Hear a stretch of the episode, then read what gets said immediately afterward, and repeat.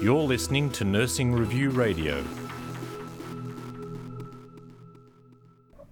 It's Patrick Avenel, and I'm the news editor for Nursing Review and Aged Care Insight. And I'm chatting today with Bernie Harrison from the ACHS. Bernie, thanks very much for joining me. Oh, hi, you're welcome. So, can you tell me a little bit about uh, yourself and what the ACHS does? Well, um, uh, I'm the just I'm the newly appointed um, uh, director for the Australian Council on Healthcare Standards Improvement Academy, and um, in that role, I have to lead um, a whole lot of new programs in quality and safety for um, frontline staff and executive staff in the health system. And can you tell me a little bit about ACHS, how it started, and sort of what its role in the healthcare system is? Sure. So, the ACHS is a not for profit organisation. It was established over 40 years ago, and the founding fathers were the um, Australian Medical Association and the Australian Healthcare and Hospitals Association. And its primary role has been to um, do the review of hospitals and um, re- review the standards. So it's had very much a role in that hospital accreditation, standards, and regulatory space, if you like. And who who are the sort of uh, the members? Where do you get your money from in order to to ah, do sort sure. of programs? So um, standards. So currently, the um, the uh, hospitals are accredited on the ten national standards from the Australian Commission for Quality and Safety. So uh, all hospitals are required to um, to use those standards, and in addition, um, the we have what we call the EQIP stand, standards and the EQIP national standards. So the EQIP standards include the um, include a whole range of other standards. For example, um, standards around corporate services and cleaning of hospitals and those sorts of things. So hospitals are free to choose an accreditor. I mean, they have to undergo accreditation, that's mandatory for most jurisdictions. So they're able to choose an, uh, an accreditor to do that. Um, and there's a number on the in the market. I mean, the Australian um, Council on Healthcare Standards is the principal one that tends to be used for hospitals in um, Australia, and uh, we also accredit hospitals in Asia, um, you know, including um, Hong Kong and other hospitals in the Middle East. So we're not. It's, so it's a, a national program. It's not just uh, Australian. Is it a competitive space?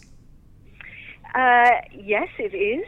Yes, it is. I mean, there are other standards uh, that uh, there's like um, ISO standards. So there's other standards.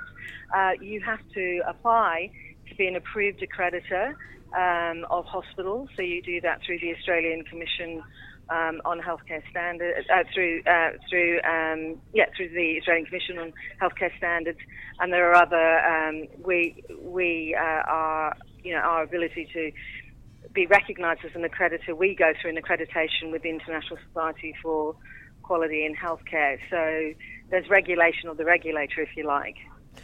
Excellent. The client, the principal client, is is the is the healthcare is the health service that uh, brings us in to do the accreditation. So the report is provided to the hospital as a confidential report to them, and they use that to to uh, inform their, their quality and safety systems and development.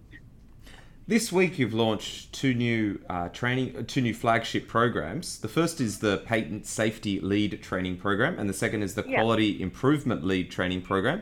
Can you tell me a bit about the first one, the Patient Safety Lead Training Program?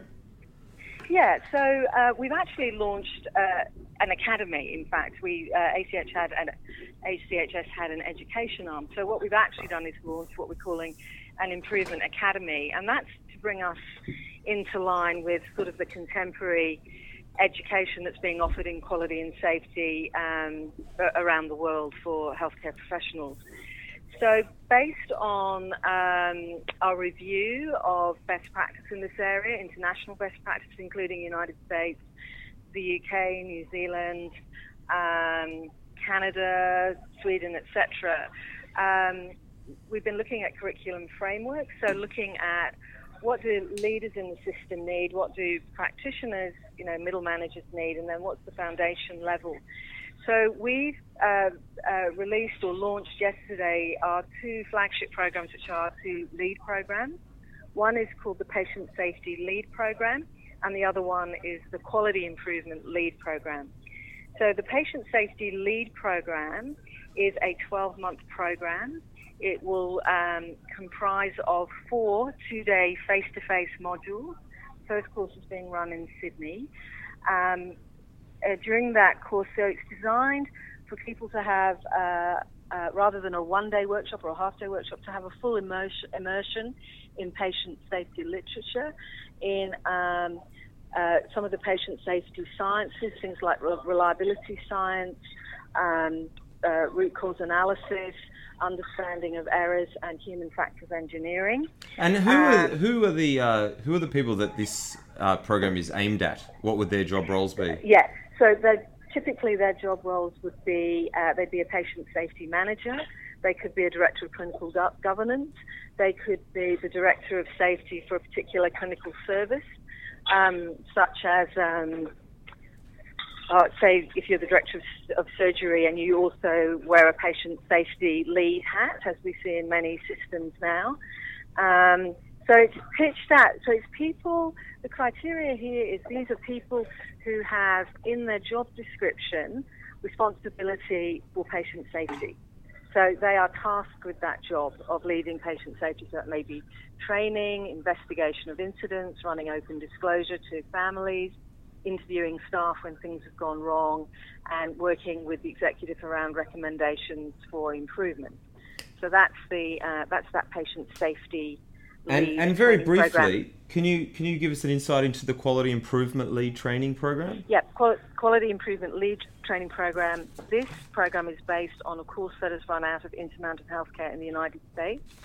And this course essentially is, is a full immersion in what we call improvement science. So it's the teachings of people like Edward Deming and Joseph Juran. So it, it's taking process improvement and adapting that and applying that into clinical work, into clinical healthcare work. So it's understanding how to do a diagnostic phase, how to improve processes, how to measure them using statistical process control techniques. So it's, uh, and again, for both these courses, participants will undertake a project. Um, uh, they will, uh, their assessment will be the, that project uh, presented back uh, and evaluated, um, and they will graduate and get a, a, certificate. Bernie Harrison, thanks very much for uh, joining me on the phone today.